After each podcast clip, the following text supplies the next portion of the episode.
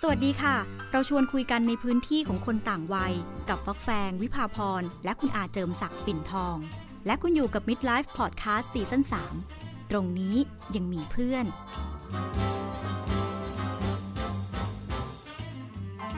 กลับมา EP นี้เราชวนคุยกันถึงบทบาทท้องถิ่นนะคะ จะกระจายอำนาจยังไงให้สามารถสร้างสวัสดิการเพื่อคนทุกวัย โดยเฉพาะสังคมไทยที่เป็นสังคมสูงวัย แล้วก็ช่วยลดความเสี่ยงด้วยนะคะ คุณอาเรื่องพัดตกหกล้มคงต้องถามคุณอาก่อนว่า จริง ๆ วันนี้มีคนเสี่ยงจากเรื่องพัดตกหกล้มมากแค่ไหนทั้งเจ็บทั้งตายอย่างเงี้ยค่ะ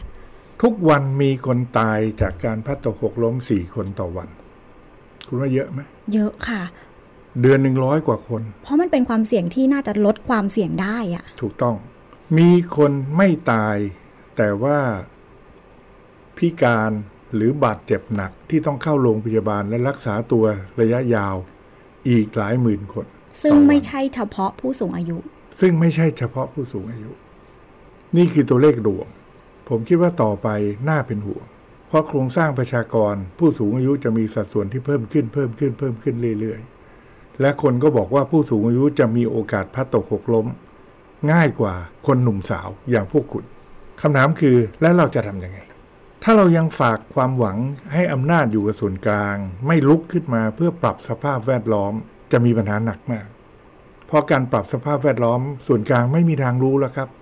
ว่าที่หมู่บ้านนั้นตำบลนู้นเขาต้องปรับอะไร เขาต้องทำอย่างไร เพราะฉะนั้นการกระจายอำนาจให้ท้องถิ่นสามารถทำ ได้ทุกเรื่องเว้นแต่อะไรทำไม่ได้ อย่างที่เราพูดกันเมื่อ EP ที่แล้วค่ะ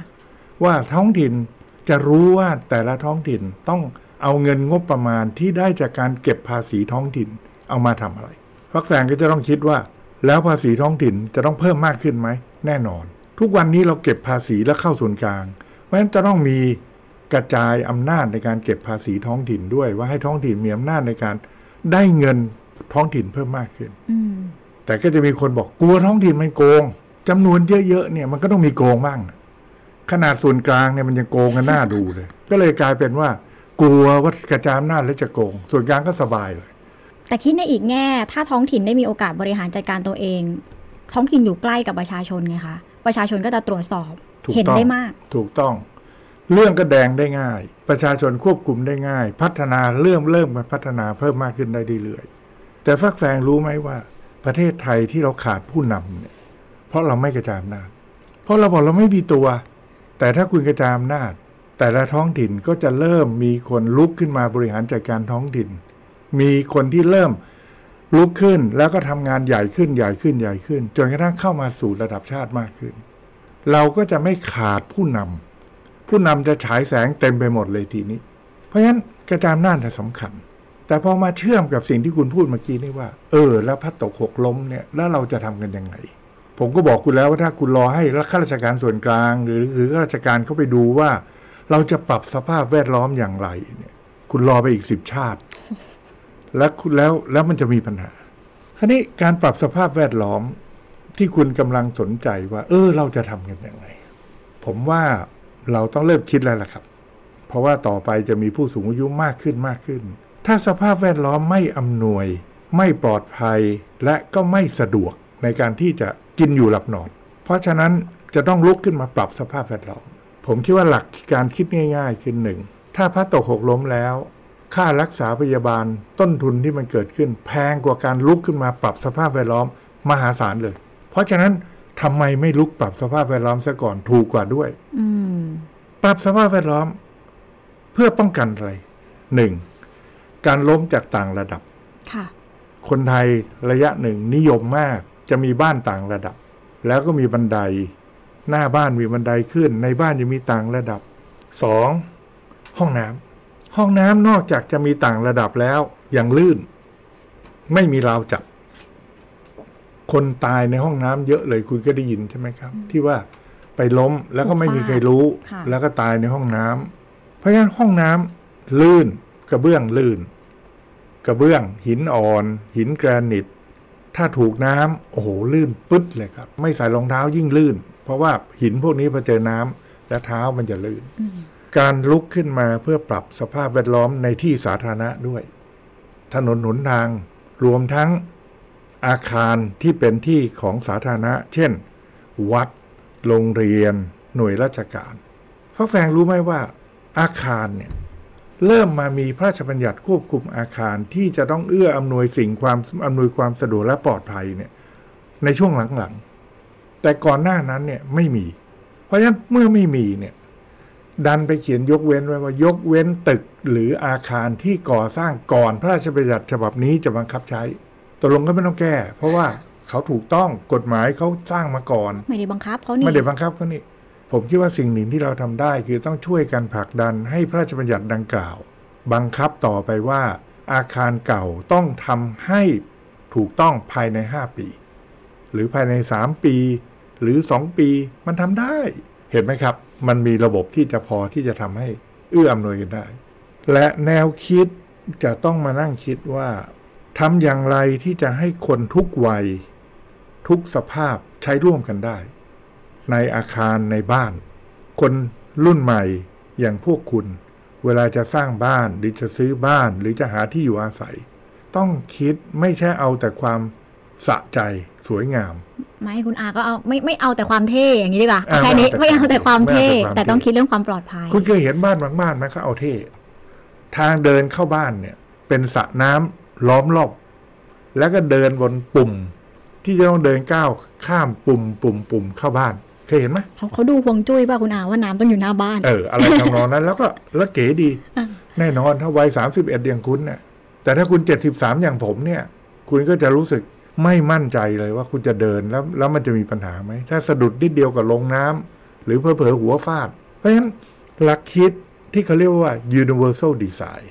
ผมแปลเป็นไทยว่าอยู่ดีอยู่ก็คือตัว U กับตัวดี universal design ทำยังไงให้อยู่ดี อยู่ดีสำหรับทุกคน เพราะในบ้านต่อไปมันจะมีคนสูงอายุที่เดี๋ยวนี้คนอายุยืนขึ้นเผลอๆพ่อแม่ ปู่ย่าตายายยังอยู่ แล้วก็มีเด็กมีคนท้อง ต้องคิดถึงตัวเองด้วยเป็นผู้หญิง เวลาท้องจะทำยังไง เพราะฉะนั้นเด็กก็อยู่ได้ดี หนุ่มสาวอยู่ได้คนท้องอยู่ได้ คนสูงอายุอยู่ได้ดี ปลอดภัย ก็ต้องกลับมาคิดที่เขาเรียกว่า universal design การออกแบบเพื่อให้ทุกคนอยู่ได้ อย่างมีความสุขปลอดภัย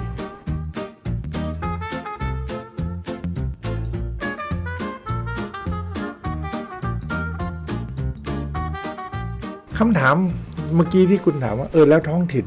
กับส่วนกลางเนี่ยไปพันกับการกระจายอำนาจอย่างไร ผมคิดว่าเรื่องนี้เป็นเรื่องที่กระจ่างที่สุด ทุกคนจะเห็นเลยว่า ท้องถิ่นต้องเป็นคนนำไม่ว่าจะเป็นอบตเทศบาล อบจเพราะเขามองไม่เห็น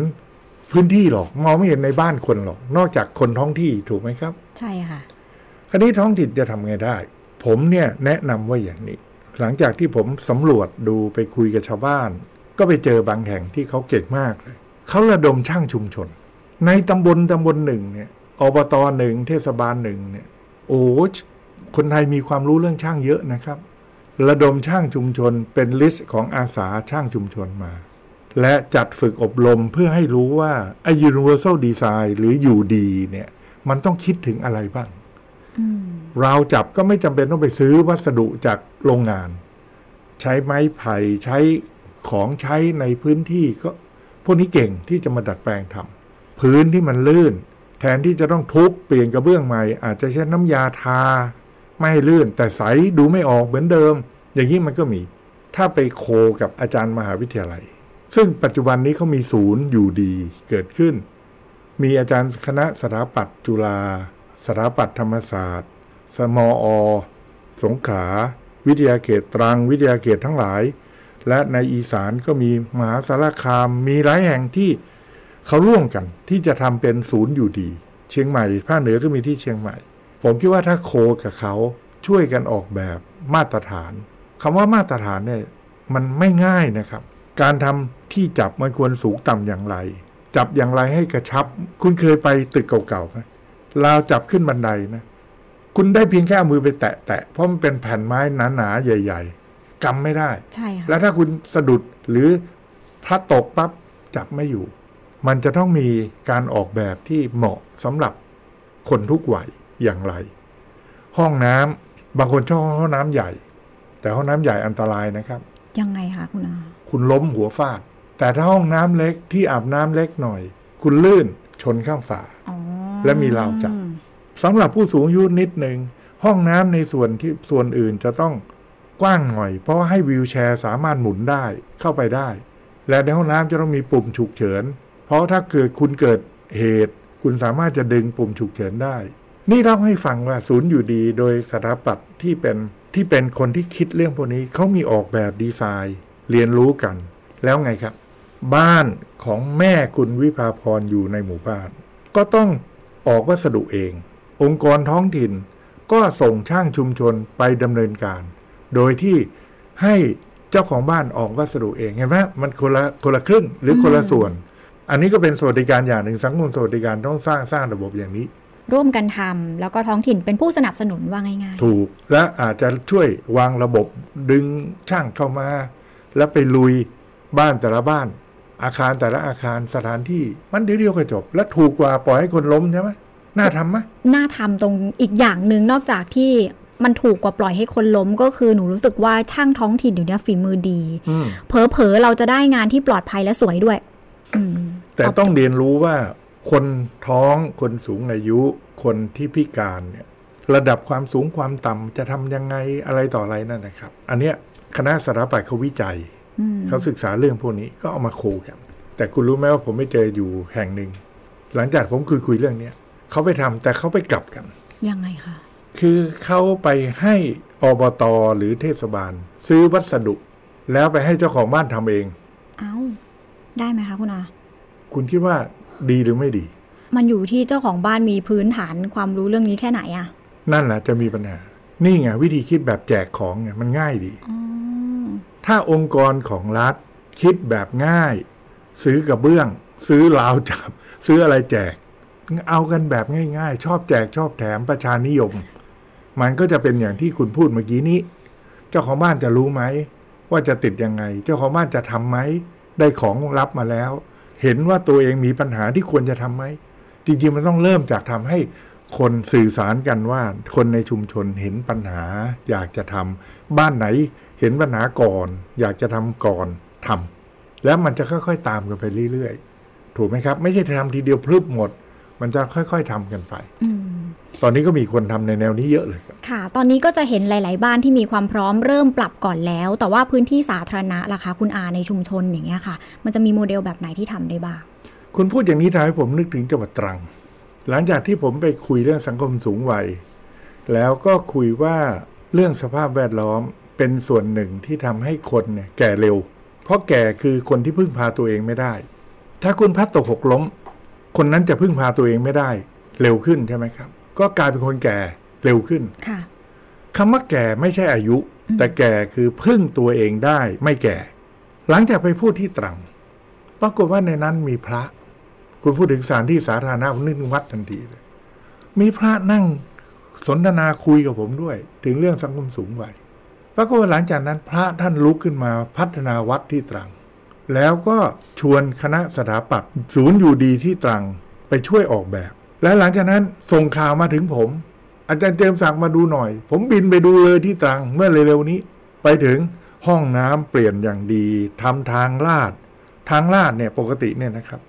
ถ้าทางลาดอย่างนี้มันชันเกินไปสมมติว่าคุณคุณทำอย่างนี้ชันเนี่ยเขาก็เบ้นะแล้วก็ขึ้นมาให้ไม่ชัน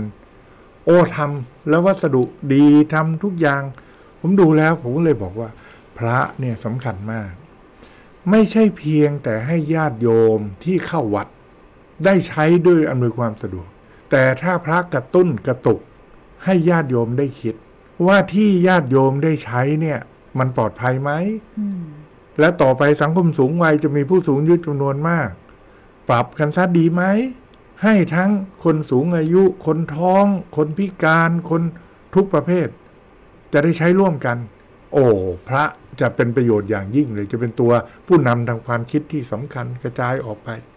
อบตเทศบาลหรือสถานที่ราชการ ก็จะต้องลุกขึ้นมาปรับ ผมเนี่ยมักจะชอบแย่ ผมถูกเชิญไปไปคุยเรื่องสังคมสูงวัยมากในจังหวัดต่างๆ ผมเดินลงจากรถก็เริ่มมองแล้วว่าเป็นยังไง สายตาก็จับ ส่วนใหญ่สถานที่ราชการที่ผมไปพูดไปห้องประชุม ก็จะต้องเดินขึ้นบันไดประมาณสักสิบขั้น โดยเฉพาะศาลเนี่ยตัวดีเลยนะศาลอาญาทั้งหลายเนี่ยนะมากกว่าสิบขั้น โอ้โหอันนั้นเยอะเลย แล้วมักจะไม่ค่อยมีราวจับ หรือมีก็อยู่ริมริมๆไกลๆ คนก็ต้องเสี่ยงเอาเดินขึ้นเดินลงเพราะผมก็เก็บข้อมูลไว้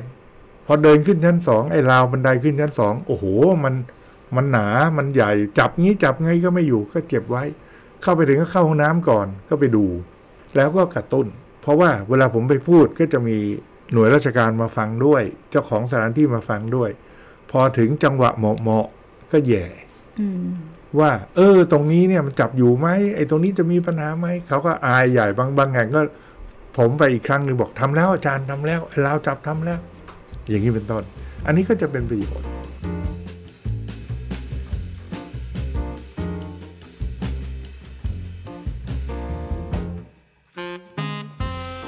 ในท้องถิ่นดูเหมือนมันจะพอมีรูปแบบการคุยกัน มีคนรับผิดชอบที่ชัดเจนรู้พื้นที่ แต่อย่างในเมืองล่ะคะคุณอาอย่างในกรุงเทพเนี่ยค่ะ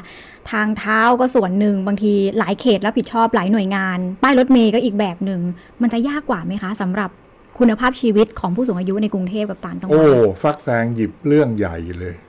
แล้วเป็นเรื่องที่ต้องเอากันจริงจังประการที่หนึ่งคุณฟักแฟงเทียบระหว่างชนบทกับเมืองค่ะ ผมคิดว่าต่อไปสังคมสูงวัย เมืองจะมีปัญหาหนักมาก มากกว่าชนบท ตรงนี้ตรงสภาพแวดล้อมเนี่ยแหละครับ เพราะอะไรครับ คนที่อยู่ในเมืองใหญ่อย่างกรุงเทพเชียงใหม่หรือเมืองโตๆทั้งหลาย ข้างบ้านยังไม่รู้เลยว่า มีผู้สูงอายุอยู่กี่คนเรามีปัญหาเรื่องสังคมด้วยนะคุณอามันพันกันเลยครับ สังคมสภาพแวดล้อม เราไม่รู้เลยว่าคนในซอยคนข้างๆบ้านมีใครเปราะบาง เป็นผู้สูงอายุที่มีโรคภัยไข้เจ็บหรืออยู่ตามลำพัง ทุกคนตัวใครตัวมันอืมไม่รู้จักชื่อคนข้างบ้านด้วยซ้ำเอาอย่างหนูอยู่คอนโดอย่างเงี้ยค่ะหนูก็พยายามอยากรู้จักห้องข้างเหมือนกันนะคะอืมแต่มันก็ยากอยู่ค่ะ มันยากใช่ไหมบางทีเราเข้าออกไม่พร้อมกันอืมจะไปเคาะประตูก็ดูเป็นคนแบบน่ากลัวอืมแต่ชนบทดีกว่าตรงนี้อะอันที่หนึ่งคุณเห็นด้วยกับผมแล้วสภาพ สภาพถัดไปก็คือว่า แล้วพอชุมชนมันไม่เกิด มันจะมาปรับสภาพแวดล้อมกันอย่างไร ก็ต้องกลายเป็นมานั่งคิดถึงเรื่ององค์การบริหารส่วนท้องถิ่น เช่น กรุงกทม ผมเนี่ยเคยไปนั่งคุยกับผู้ว่ากทม คนคนเก่า ก็คุยกันเรื่องพวกนี้ เมื่อกี้ฟักแฟงพูดอยู่อันแสดงคุณมีความรู้ว่า เรื่องถนนหนทาง เรื่องทางเท้า มันเกี่ยวข้องกับหลายหน่วยงานมาก หลายหน่วยงานมากเลย ตำรวจก็เกี่ยวค่ะเอ่อผังเมืองโยธาแล้วก็กลายเป็นกรุงเทพมหานคร ส่วนนู้นส่วนนี้เต็มไปหมดเลย ผมก็เคยเชิญมาคุยกัน คุณรู้ไหมว่าทางเท้าของเมืองไทยเนี่ย ผมอาจจะพูดได้ว่าเลวที่สุดเท่าที่ผมเคยเห็นมาในในในชีวิตหลายประเทศที่ผมไปมา อะไรเป็นเกณฑ์วัดที่คุณอาว่า เหมือนผมเดินป่า แปลว่าอะไรเดินป่า คุณเคยเดินเทรลในป่าไหมหนึ่ง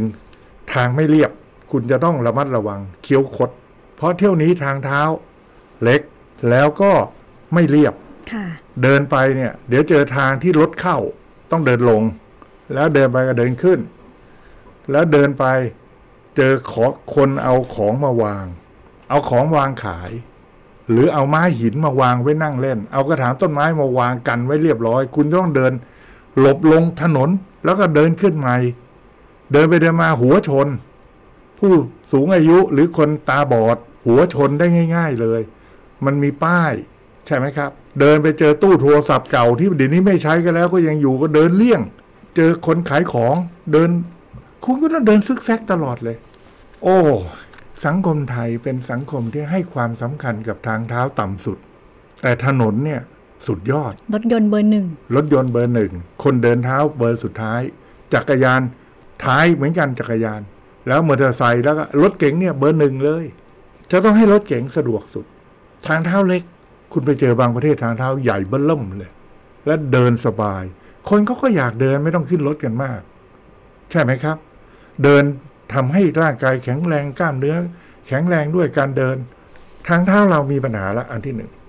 หลายประเทศทางเท้าจะไม่ยกระดับจากถนนด้วยซ้ำเป็นทางที่ลาดลาดลงไป น้ำไม่ไม่ขัง แต่เขาไม่ยกระดับค่ะแต่เอาละเพื่อให้มันเกิดความสะดวกทั้งหลาย นอกจากทางเท้า ถ้าคุณตั้งท้อง คุณสูงอายุ คุณขึ้นสะพานข้ามถนนได้ไหมคุณคุณอาไม่ต้องตั้งท้อง วันเนี้ย แค่ข้ามสะพานลอยหน้าไทย PBS นี่ก็เหนื่อยแล้วนะคะอืมคุณต้องปีนขึ้น ก่อนที่จะไปถึงสะพานลอย คุณจะข้ามจากจุดหนึ่ง คุณต้องเดินมาหาสะพานลอย ปีนขึ้นค่อยๆขึ้น เดินข้าม เดินเสร็จปีนลง แล้วเดินกลับไปหาจุดที่คุณอยากจะไปอีก และถ้าคนสูงอายุต่อไปจะมีคนสูงอายุจำนวนมาก มีปัญหาอืมแต่ concept เรื่องสะพานลอยคนข้าม คุณบอกปลอดภัย รถยนต์วิ่งสะดวก ก็เราให้ priority กับรถยนต์ไง คนต้องเดินเลี่ยงให้รถยนต์วิ่ง กลายเป็นแทนที่รถยนต์จะต้องหยุดให้คนเดิน เพราะเราให้ความสำคัญกับรถยนต์ วิธีคิดของเราก็คือเอ้าถ้างั้นคุณก็ต้องเลี่ยงให้รถยนต์เขาวิ่งสิ แล้วคุณได้ปลอดภัยด้วยไง เอาบุญคุณอีก แต่คุณลำบากหน่อยนะ คุณปีนเอาก็แล้วกันนะ แล้วสภาพต่อไปสังคมสูงวัยมันจะทำไง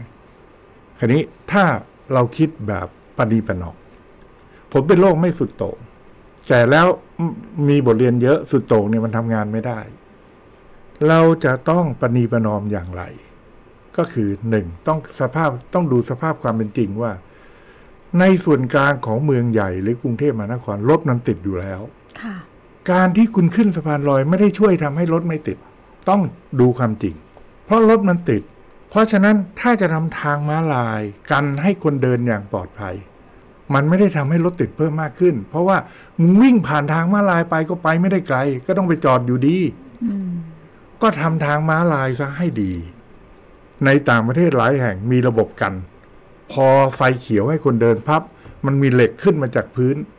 เป็นแท่งขึ้นมากันเสร็จเรียบร้อยรถยังไงก็เข้าไม่ได้อ๋อกันไว้ล่วงหน้าเลย แล้วพอไฟแดงสำหรับคนเดิน ไฟเขียวสำหรับรถยนต์ไอ้แท่งพวกนี้ก็ลง เราสามารถทำความปลอดภัยได้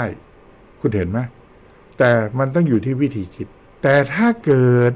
ทางข้ามถนนที่อยู่ชานเมือง หรืออยู่นอกเมือง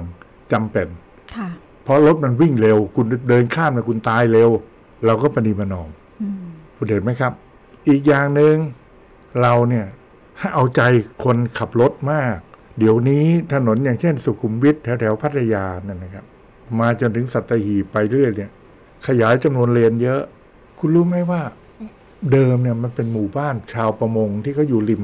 ทะเลอืมคุณถนนเนี่ยมันตัด ขั้นกลางระหว่างหมู่ชุมชนสองชุมชน และพอขยายเลนให้มันเป็นทางด่วน จากสองเลน เดี๋ยวนี้ไปข้างละสี่เลนเป็นแปดเลน และไม่มีทางข้ามให้คนคนทำไงครับ ก็ต้องหาหนทางขึ้นรถไปแล้วไปยูเทิร์นกลับมาที่จะข้าม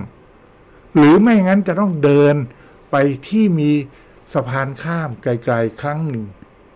อันนี้ก็เป็นการบอกว่าเราเอาใจคนขับรถ เรื่องเดียวที่คุณอาพูดนี่มาสะท้อนเรื่องการขยายความเหลื่อมล้ำด้วยนะคะ เพราะว่าถ้าเขาเดินไม่ไหว แล้วก็ไม่มีต้นทุนขึ้นรถอะแล้วจะทำไง นั่นนะสิ เราไปตัดหมู่บ้านตัดชุมชนออกเป็นสองฝั่งด้วยความคิดวิธีง่าย ๆ ก็คือเอ้ารถมันติด เราก็ต้องระบายรถรถสะดวกอืมก็นี่คือความเหลื่อมล้ำแหละครับ เรื่องเรื่องการเซต priority หรือการตั้งตั้งว่าอะไรสำคัญกว่าอะไรนั่นนะครับ มันต้องไปแก้ที่วิธีคิด ต้องแก้ที่วิธีคิดคุณพูดถูก คนรุ่นใหม่อย่างพวกคุณเนี่ยจะต้องคิดใหม่ อย่าคิดเหมือนกับคนรุ่นเก่าที่เฮอวัตถุ คนมีเงินเป็นหลักอย่างที่ว่านะครับ